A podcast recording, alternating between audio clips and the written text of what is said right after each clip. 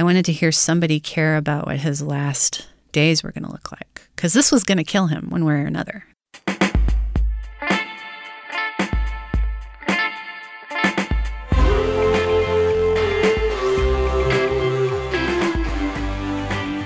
From Wyoming Public Media, this is Human Nature real stories where humans and our habitat meet. I'm Caroline Ballard. This time, we'll hear from a woman navigating one of the most fundamental aspects of nature death and what's left behind. Felicia Friesema lives in Los Angeles, and in 2008, she met Steve Julian. She was in her 30s, and he had just turned 50. They had both been married before, and she was a little hesitant at first. He was way more ready to move forward than I was. I was just coming off of a broken marriage and so I was being a little cautious and he was he was like, "No, no, I already know what I want." Let's do this. He was pretty decisive about that, and I was kind of being, you know, cautiously optimistic. So, um, but it ended up working out really well. It was it was one of those uh, miracle relationships. He he taught me that a relationship could be about not having judgment or having those moments of unconditional acceptance or complete vulnerability without fear. It saddens me that I didn't know that before, but it it makes me happy to know that together we we became each other's safe space.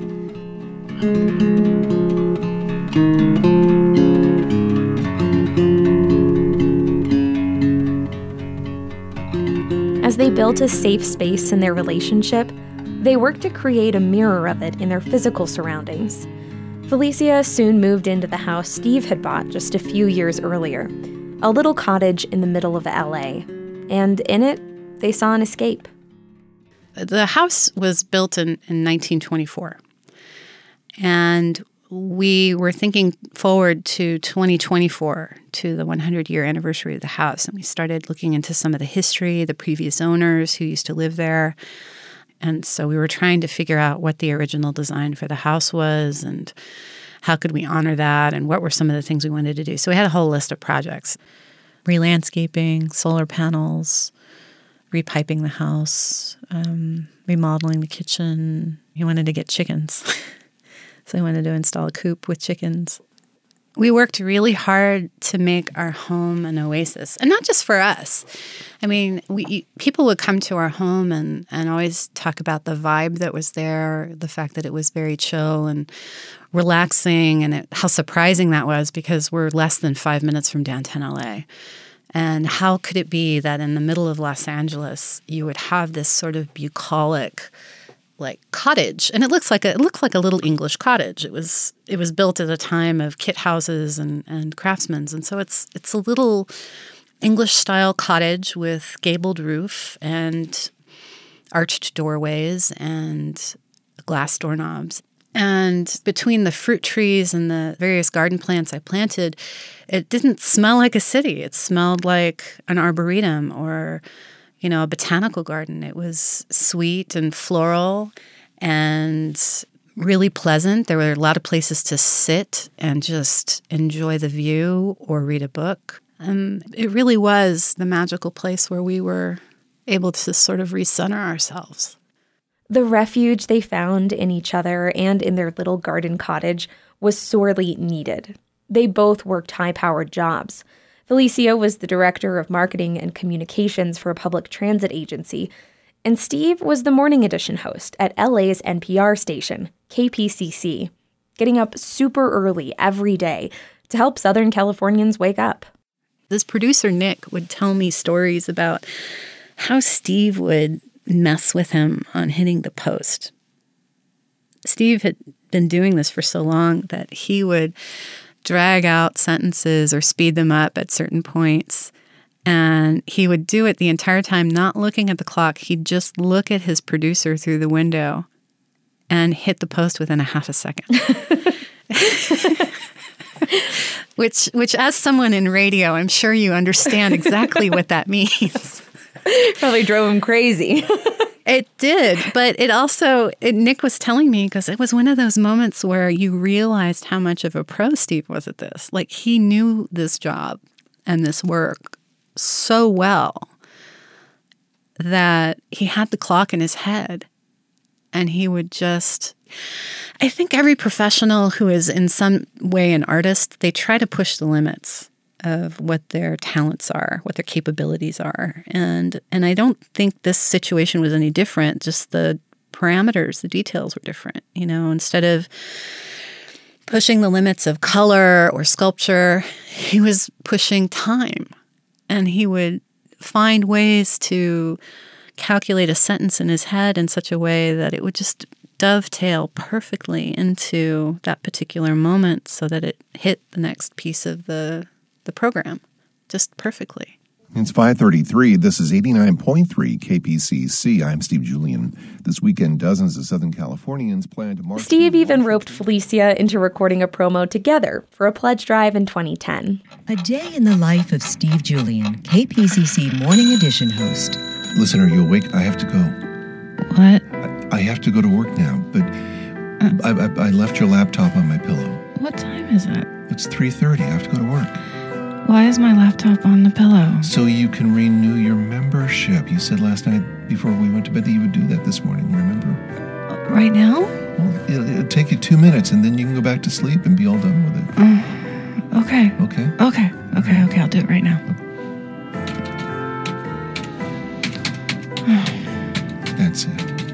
Okay. Oh, good. Thank you. You're welcome, sweetie. All right, I gotta go. I love you. I love you too. See you. Bye bye. I Pledge Week. Don't make Steve Julian come to your house at 3:30 in the morning to take your pledge. Become a member now at kpcc.org, and we'll let you sleep in. In 2014, after a few more fund drives and home renovations, Steve got a check from a tax return he'd refiled. And he's like, Well, what are we going to do with this money? And I said, jokingly, we were in our office and our desk was this sort of a Victoria and Albert arrangement where um, we had this giant table. It was a dining table, but we used it as a desk for both of us, and our computers were back to back and we faced each other. And I said, Well, you got a ring to buy, don't you? and he he kind of stops and he tilts his head and then I'm typing something, and then I see his hand appear over my monitor with a box in it. And he's like, Here. It's a little white box. I open it, and there's the ring. And he comes around to the other side of the desk and gets me off my feet. And uh, he gives me a really big hug, and he whispers in my ear, Please say yes. So I did. That was June, and then we got married November 17th in 2014. We did it in our backyard. That's where uh, he decided he wanted to get married, and I was fine with that. I I didn't want a whole wedding or circle. You know, it just felt really weird for the two of us to go through the whole pomp and circumstance of like a dress and the flowers and photographer and crowds and everything. And, and in the end, it was just us and his best friend Larry did the ceremony. His wife and his son were witnesses. And then afterwards, I walked up the stairs into my kitchen and I cooked us all dinner.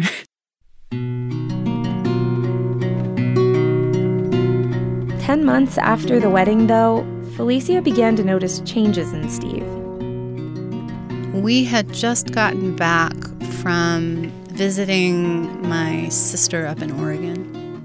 My parents had rented a little fishing cabin on the McKenzie River, and it was beautiful. It was green and lush and cool. And Steve started looking a little unsteady on his feet.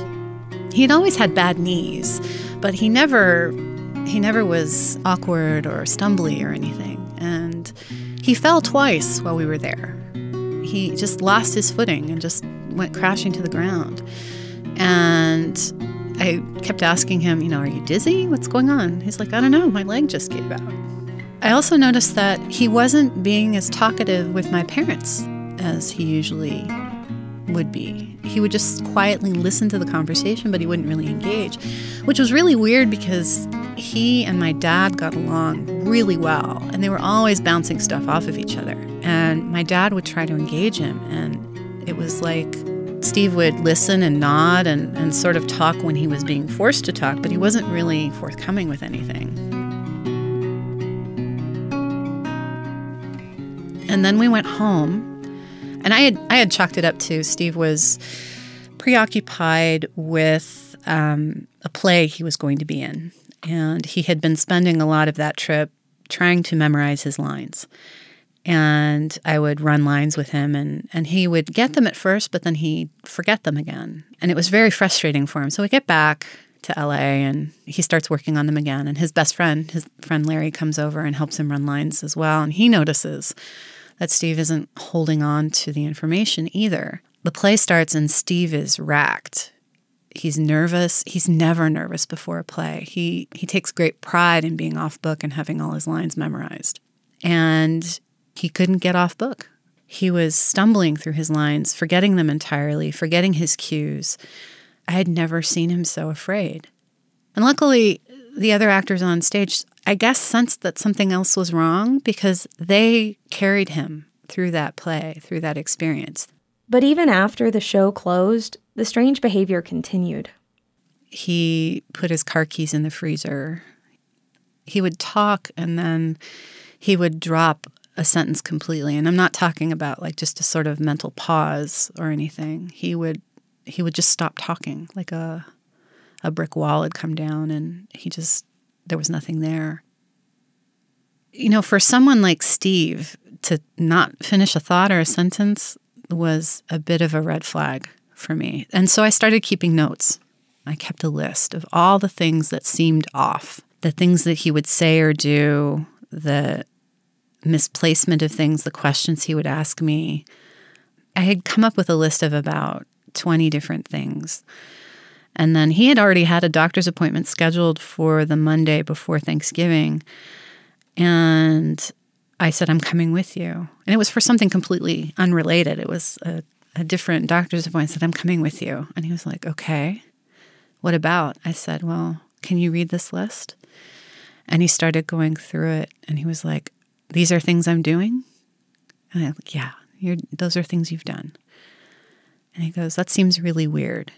I was like, Yeah. And he goes, You're not making it up? I was like, No, sweetie, I'm not. I need to talk to your doctor. And he's like, Okay, well, then come along. He was completely acquiescent to it. He, I think, maybe on some level knew that something was up and maybe he didn't have the language for it or the a way to explain what was going on with him. But um, we get to the appointment and I give the list over to the doctor and he doesn't even get halfway through it and he immediately does a cognitive test. The way it works is the doctor tells you here are three unrelated items. And in this case, it was a knife, a rose, and a mailbox. And he goes, Remember those three items because we're going to do a couple things. And at the end of these things, I'm going to ask you what those three items are again. And Steve repeated back a knife, a rose, and a mailbox. And so the whole time that the doctor's running Steve through a bunch of sort of like math problems, basic math problems, and word puzzles and other things, things that rhyme. I'm thinking knife, rose, mailbox, knife, rose, mailbox, knife, rose, mailbox. You can do it. Knife, rose, mailbox. And he gets to the end, and then the doctor says, Okay, what are the three things? And he says, Knife. And I'm like, Okay, he's got it. And then he can't remember the other two things. And so then the doctor said, Okay, knife is correct. The next one is a plant of some kind. And there's silence. And I'm looking at Steve and I'm like practically throwing the word at him. I'm like, Rose, it's Rose. And um, he was like, Cactus? like he couldn't, he's like, I don't know. I don't know what it was. Rose. Okay, so the last thing it's a box that you put letters in. And he, let's, I mean, I, I was like, okay, he practically handed it to you, sweetie. Come on, it's a mailbox. You can do this. And he couldn't do it. He couldn't do the word association. And so I just sort of I slumped. And Steve looked over at me and he's like, I'm sorry, babe. I'm like, it's okay. It's okay. This is information this we needed to know this. This- we- So, and then so I look at the doctor and I say, okay, what's next? And he's like, we're going to order an MRI. And from this day on, Steve, you're on disability. And when we left, his shoulders were relaxed. And I asked, I said, Are you okay? And he goes, I'm a little relieved.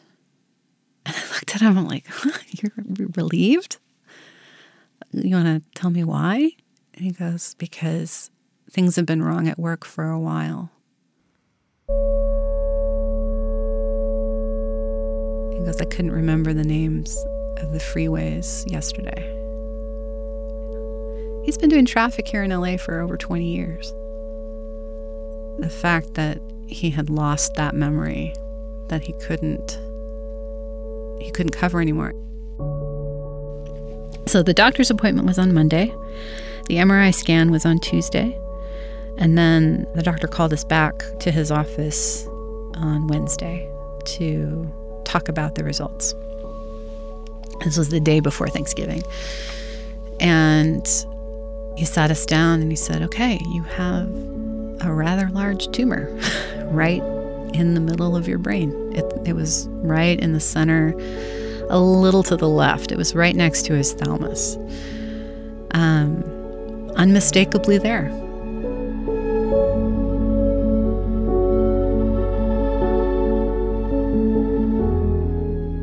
A biopsy confirmed that Steve had an advanced and aggressive type of brain cancer, glioblastoma multiforme. It also confirmed that removing it wasn't really an option. Every tumor is operable, technically, but you end up having to sacrifice a lot to get a tumor out. And the position and size of his tumor was such that if he had opted to get it removed and get treatment, um, we would have had to destroy a large amount of healthy brain tissue to do that. And ultimately, there was no promise that it would actually yield anything good. And he was already suffering from some cognitive dysfunction and um, experiencing aphasia. He wasn't able to kind of put his words and sentences together. I wanted to hear somebody care about what his last days were going to look like because this was going to kill him one way or another. There was no denying it. It was the most aggressive form of brain cancer you can get. And it was in a place that we couldn't get to without essentially making him paralyzed and unable to speak or eat or feed himself. This was going to kill him. And I wanted somebody to tell me that. With major surgery off the table, Steve and Felicia decided to regroup. She took leave of absence from work, and Steve started radiation therapy to see if it would at least improve his quality of life. You know, the kicker with the radiation is apparently it gets much worse before it gets better. And it did. It got worse. Um, and he, he did three weeks of radiation every day. Um, he was such a trooper about it. You know, it was a long drive. The drive was actually more punishing than the radiation. From our house to UCLA, depending on the time of day, if we didn't get the right window for the appointment, it could take us two hours getting home. And that was just a little much. But, you know, he went through three weeks of it. And then this January, he started having some really severe chest pains um, one night. And so I called 911 and we had him rushed to the hospital. And he had um, a double pulmonary embolism.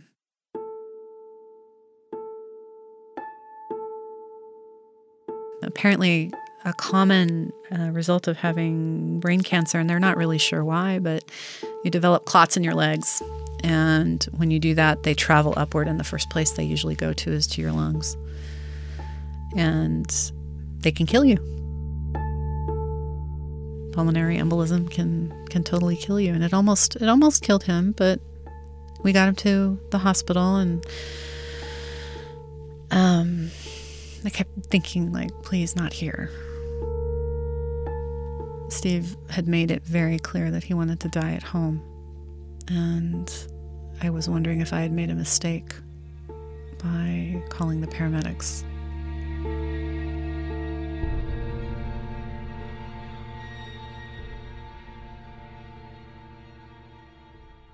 So he was in the hospital for about 10 days after that. And um, that actually ended up being a break week for both of us because he now had 24 hour care attendants who could get him whatever he needed on a schedule. And I actually was able to get uh, a good week's sleep for the first time in over a month. Did that episode change how you went forward? Yeah, because it gave us time. We were able to think. And since Steve was in the hospital, he wasn't doing radiation treatment. And so some of the swelling in his brain that was caused by the radiation was going down. And he started having more moments of, of some lucidity. And we started talking. I sat down with Steve and I was like, okay, babe, they're going to ask us to come back to UCLA. And his eyes would get all wide. Like, ugh, I can't believe I have to do this anymore. and um, I'm like, we need to make some decisions. You can continue with radiation and maybe even start chemo if you want. But here are the numbers. And I would tell them, I'd repeat everything that he had heard in previous doctor's appointments, but maybe didn't remember um, how the chemo would affect him, how his quality of life would be, but what was the potential for him having more time being alive? And was that important to him? And I asked him the questions the same way each time. And each time he had the same answer. And he said, I want to stop. And I brought him in and I asked them to re explain everything that they had told us before about treatment. And I said, I, Steve has made a decision about what he wants to do. And so I kind of turned it over to him, hoping that this was going to be one of those moments of lucidity. Like if it was a moment of confusion, um, it would have been very difficult to move forward in the direction that he had, had told me. So I just kind of, but I, it had to come from him. It had to. I couldn't be the one making that decision for him. And so I said, Do you want me to leave the room? And he goes, No, no, no, stay. And then he said, I want to stop. I want to stop treatment. I don't want to do this anymore. I want to go home.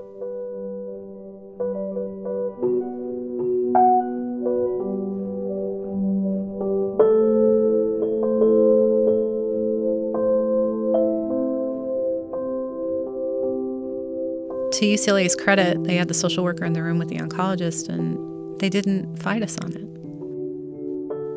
So you chose, he chose the quality of time over quantity. Yeah, because the side effects for chemo ranged from fatigue and exhaustion to your sense of taste changing to outright discomfort and nausea. And the things he loved most still in the world were being able to sit up and, and engage with people like me or Larry or any of his friends. Um, he was already experiencing a huge amount of exhaustion. He was sleeping close to, at that point, 18 to 20 hours a day. And then the time that he was awake was like in 20 or 30 minute segments. And he wanted to eat. Food was a huge part of his last few months. I'm, I'm a trained chef and a food writer, and I put everything into making what I felt were going to be his last meals the most delicious, customized, Steve oriented menus I could come up with. And the thought of him not being able to to taste those things and have his favorite foods suddenly taste bitter or you know because your your taste buds change in such a way that things that would have normally brought you comfort end up being gross and and really off-putting and um, he didn't want an end of life like that he decided, we decided that we were going to close this chapter of, of his cancer. We were we were not going to treat to uh, give him more time. Any medication that he received would be to make him more comfortable or more at ease, and that that was that was our only motivation going forward. He was going to die he was going to die. The, the part that punched me in the gut was after we said, that this was it. When Steve, Steve said he wanted to stop, um, the next question that Steve asked was, "How much time do I have?" And and a lot of doctors really hesitate to give that because it's different for everybody. You know, you tell someone they've got two weeks, they end up living two years. I mean, there's anecdotal stories over and over again of people who defy odds and statistics and whatever. And um, in this case, he looked us straight in the eye and he didn't really hesitate. Uh, before, we would always ask, like, how much time does he have? And they wouldn't say. And, and this time he's like, two to three months tops. The weeks passed. Felicia cooked for Steve. Friends visited. They talked as much as they could. But in April 2016, nearly three months after stopping treatment, Steve started to slip away. He had stopped being verbal about two or three days prior. Like he, a bunch of people had come over to say their last goodbyes to him, and he had been talking to some. And then as more people came, he started shutting down and just squeezing hands or nodding or whatever. He can no longer make eye contact. His one of the aspects of brain cancer is you lose a lot of physical neurological function, and in this case, he um, he lost control of his eyes. And so they were kind of locked in a sort of upward gaze. He was like looking up at the back wall or ceiling behind him. And um, in order for him to see me, I had to kind of come behind his head and and engage him that way. And when I did, he would kind of refocus on me a little, then blink his responses. He had taken to squeezing my hand at night in answer to questions. He was still in his own bed. He was in our bed. Um, and I still slept next to him. And I had ordered a medical bed for him after he came home from the hospital from his embolism on the off chance that he would want it, that he would decide that's where he wanted to be, that he could be more comfortable in that. And he he didn't want it. And at one point, he'd actually sat with me on the edge of the bed, and he's like, do you want me to move into the medical bed? I said, Sweetie, no. Is that what you want? He goes, I thought you got it so that you wouldn't have to sleep next to me anymore. It broke my heart. I'm like, No, babe. I got that in case you wanted it, in case you were tired of being there and you wanted something like this. This is just in case, if that's what you want. He goes, I can stay in my bed. I'm like, Yeah, you can stay in your bed. And you know, I would go to sleep holding his hand, and he would, throughout various points in the night, he would squeeze my hand, or he would he would kind of rouse me a little bit, and I'd stroke his hair, or talk to him, and um, the night before he passed, he stopped squeezing my hand.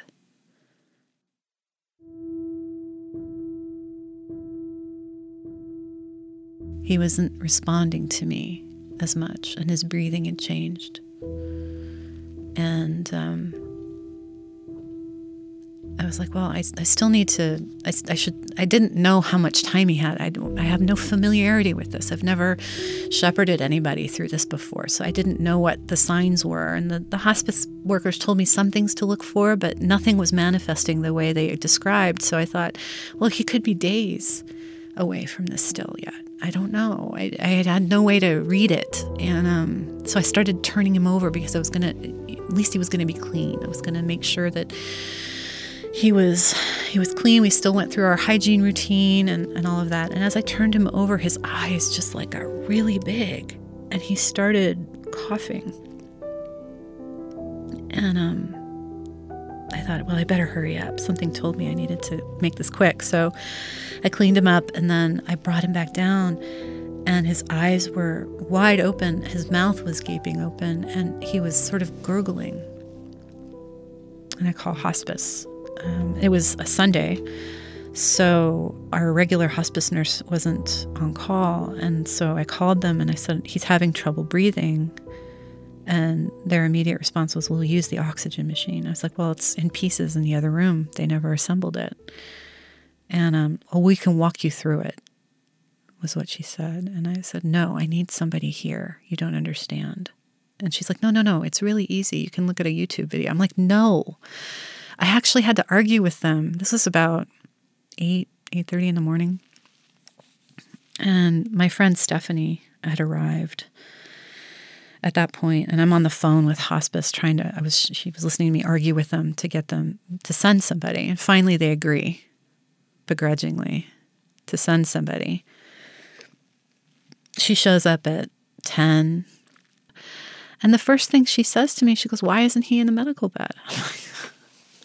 Because he doesn't want to be. Because he wants to be in his own bed, and she actually argued with me about it.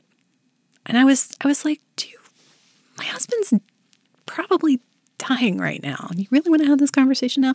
Stephanie, thank God, bless her. She um she came in and ran interference because she saw me turning various shades of purple. Um, and um, I ended up getting up on the bed next to Steve.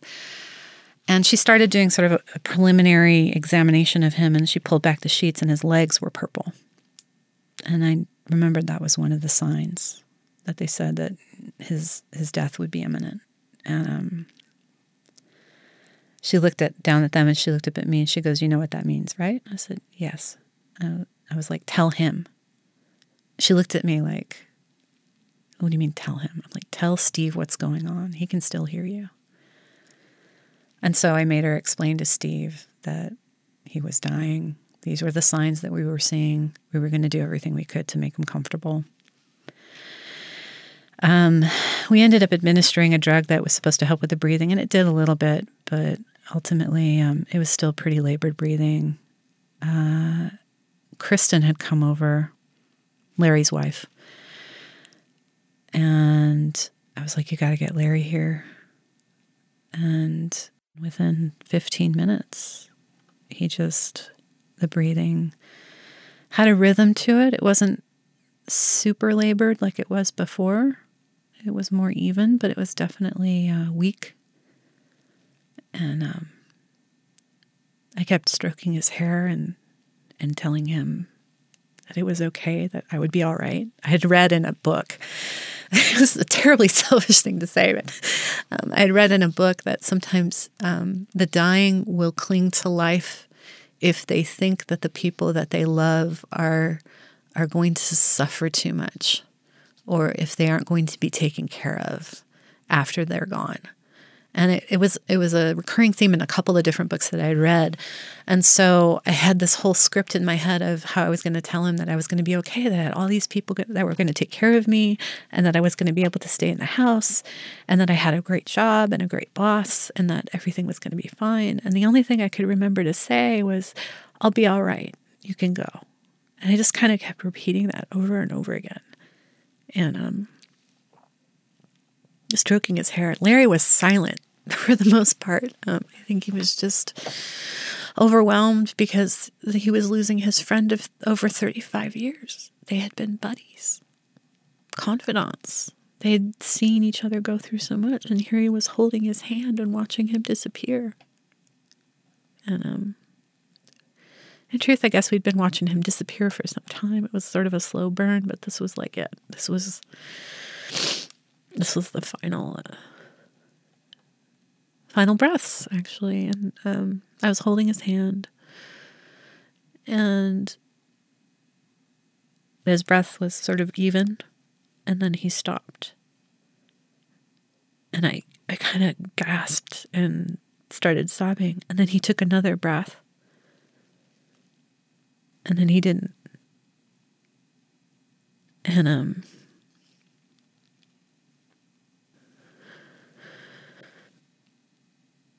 and then he was gone.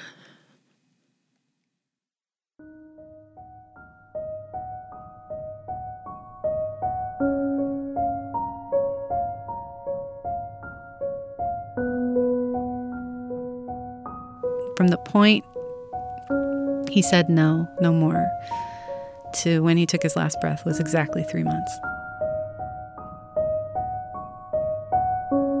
He pushed it right up to the time post. Yeah. you know, the funny thing was the day he died, Stephanie used to work with him here at KPCC. And so she understood all the parlance of radio. And, and he died at uh, 11.05 a.m. And uh, it was on a Sunday. And, you know, after the initial shock and, and turmoil of, of losing him I kind of wandered out of the bedroom and um, she looked at me and she goes, You realize he died at the top of the news hour.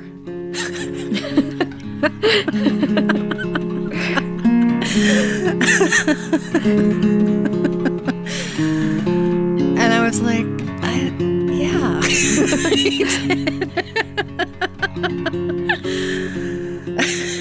and and you know it was kind of I guess it worked out because you know that's when we started getting the calls from like the LA Times and KPCC had launched their they had their own obit in the in the hopper and they were just waiting for me to kind of make my announcements before they put it out there and then LA Times did something and then you know he was he was a part of a large number of people's mornings he was just really good at his work. I mean, I, I, go back and I listen. I'm lucky. I have all these tapes of his his voice from all the work that he did, and I go back and listen. I'm like, God, he really was great. Mm. He really was just amazing. How good was he at this job? His voice was just silk, and uh, and I got to hear it every day at home. You know, unproduced. I got the raw deal. I'm Steve Julian, the host of Morning Edition on KPCC. In January of 1983, I was working at a small radio station in Riverside, and we hired another afternoon news anchor. He and I would work together and report on national, international news and stories from all around Southern California. We told people that Karen Carpenter had died. Ronald Reagan was president then. Well, six weeks after he started, KPCC would call and offer the guy a job, and that's how Larry Mantle wound up here. Thankfully, we became fast friends, and I pestered him off and on for years to get me a job here, and that finally happened 15 years ago. Best job decision I've ever made.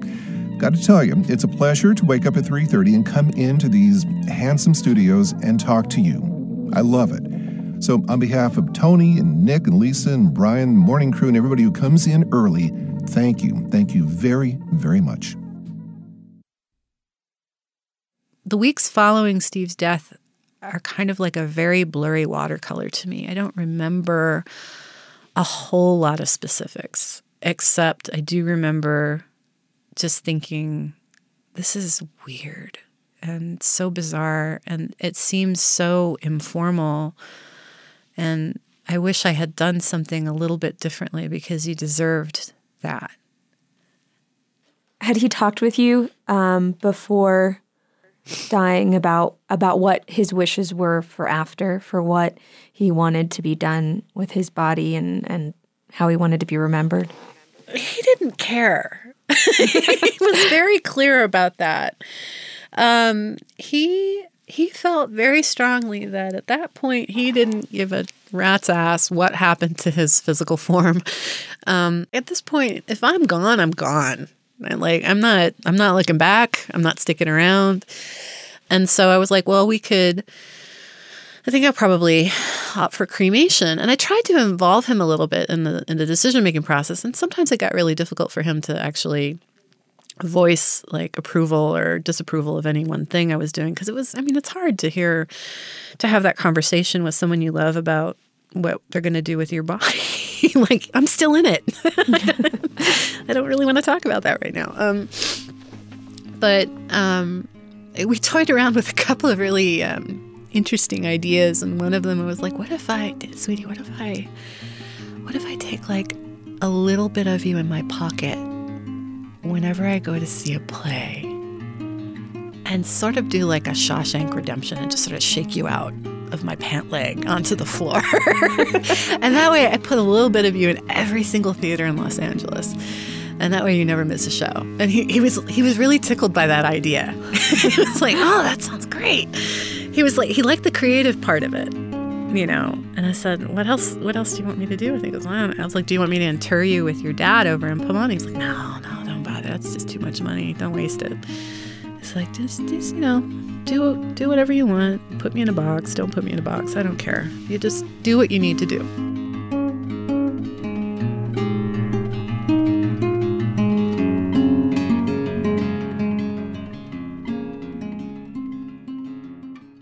So, what did you need to do?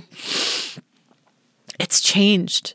Um, I had read an article about um, people who had kept the ashes of loved ones in their home. And when they then passed away, the people who were left behind had to figure out how to dispense with this other person's ashes. And um, I didn't want my family to have to deal with that on top of having to deal with everything else. If something happened to me, I didn't want them to have to think about how to properly um, dispense with Steve's ashes either. And so my goal, what I set out for was at the end of five years, I would be completely divested of Steve's ashes and that I would distribute his his ashes you know, when I would go on trips for work or when I would travel to, to new places, I'd always take a little bit of him with me and, and find a place that was appropriate and, and deposit some ashes. And then I would, um, I created a, a, Google map of all the locations where I, uh, I put his ashes. And I also gave some to friends um, who were traveling or doing other stuff. And I said, okay, here you go. Just tell me where you end up putting them and I'll put it on the map. So, you know, Larry took some and I gave some to a friend up north. And um, where were some places that you took him? Well, he's he's up. I have to I have to catch myself because I, I catch myself saying he is up by something, and it's not him. Mm. It's it's his ashes that are there. I, I I catch myself every once in a while. I have to remind myself that this this box of disorganized carbon and dust is not him. What made him him was how he carried himself and the organization of the frame and and the voice that came from it and the mind that was in it. And uh, what I have is just what's left of the form that carried him.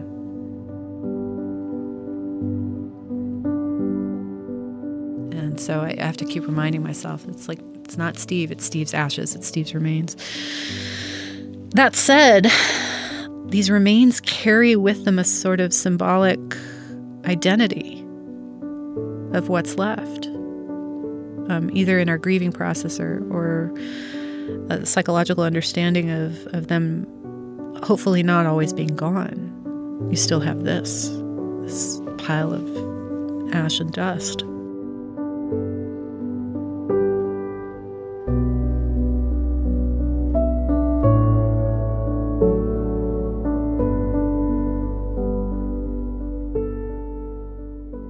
They've all been either places of import to him or places of, of beauty. So I I put him I put his ashes up by the KPCC transmitter up on Mount Wilson, above on the mountain above Los Angeles. Um, I went up there with Stephanie and we we had a little moment of of wine and ash burying right underneath the transmitter.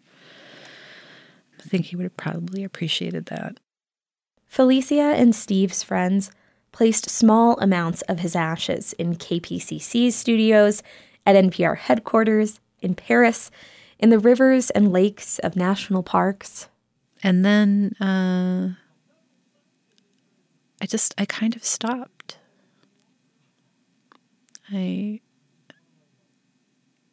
it's daunting to be responsible for someone's remains like that. More than a year after Steve's death, Felicia's work took her to Montreal, and for the first time, she didn't scatter any of his ashes during her travels.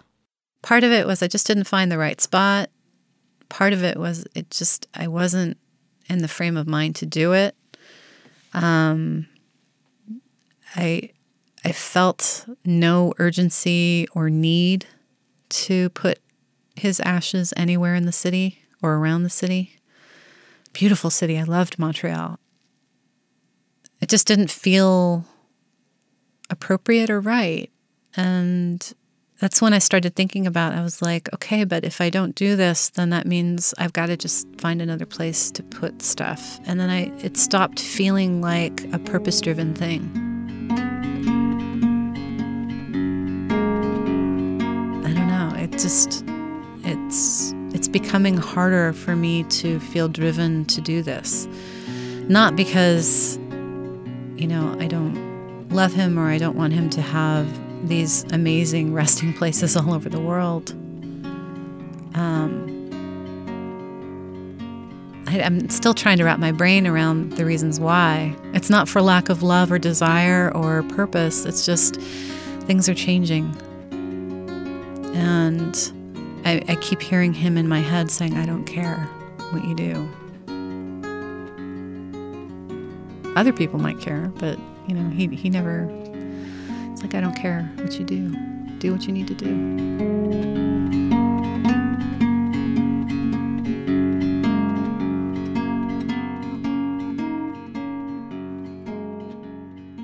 Have you decided not to even bring the ashes with you somewhere?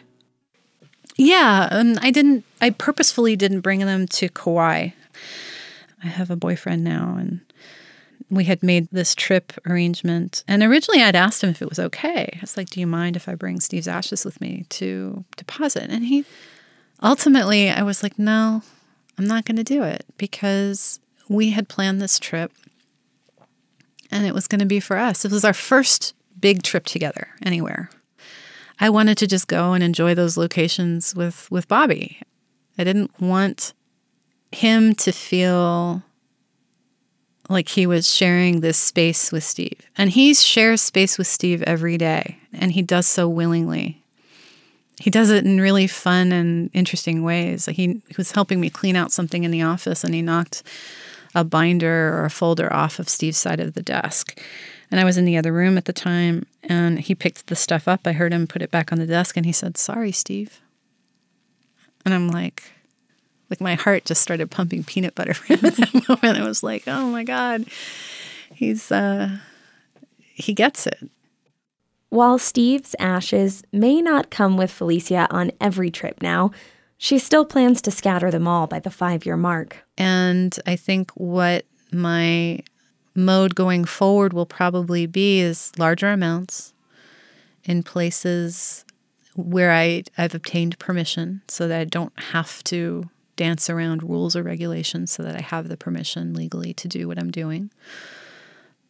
And to understand that if I don't fully dispense with him his ashes in all these different places by the end of five years, it's not a failure to ultimately take whatever is left and find a beautiful spot along the Pacific Ocean and do what countless other Californians and Americans have done, and that's, you know, an ocean internment of whatever's left. But again, you know, Steve Steve is in my head saying, I don't care.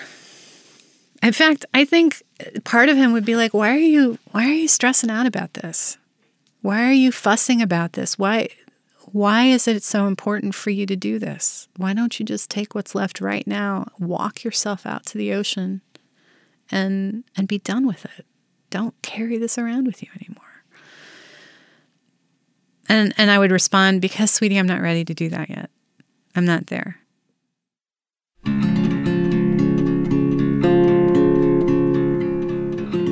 Steve never threw anything away, so I'd been sort of slow to clean the house out. And he had this tool chest in his office, on his side of the office, that I wanted to repurpose for um, an art drawer, like an art cabinet. When Felicia went to clean it out, she found a written list of the projects they were supposed to finish for the house's anniversary. As we completed them, he had written a line through them and then he wrote next to it the date of completion. And I remember us putting that list together. Like we were in the office sitting across from each other, like we always did. That list, I'd, I'd forgotten that it existed. On the one hand, I was proud of the progress we'd made. We'd managed to get a lot of it done. And on the other hand, it reminded me of uh, a stolen future. Yeah, grief is complicated. you know, once you've lost somebody who you've cherished, once you've lost a spouse or, or a parent or someone who you loved and who truly loved you back, you you become fundamentally and physically changed. Like there's something chemically that just changes in you. I'm convinced of that. And you may fundamentally still be who you are, but your perspective has shifted. And I guess cancer's kind of a crucible that way. You, you burn off all the unnecessary stuff. And what's left is the very fundamental basics of a good life. What makes up a good life? And that's love,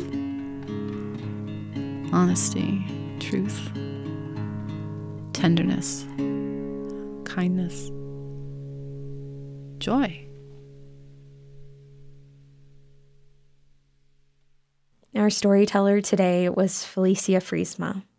And special thanks to Steve Station, KPCC, for recording Felicia's side of the conversation and sending over audio of Steve. You can read her writing at feliciafriesema.com and see the map of Steve's ashes at our website, humannaturepodcast.org. If Felicia's voice sounded familiar, she told us a story about a haunted hotel in episode 30, The In Between. I'm Caroline Ballard. The show is produced by Alana Elder, August Law, and Annie Osborne. Our digital producer is Anna Rader. Our senior producer is Aaron Jones. Micah Schweitzer is the show's executive producer. Our theme song is by the LA band Caught a Ghost. Human Nature is a production of Wyoming Public Media.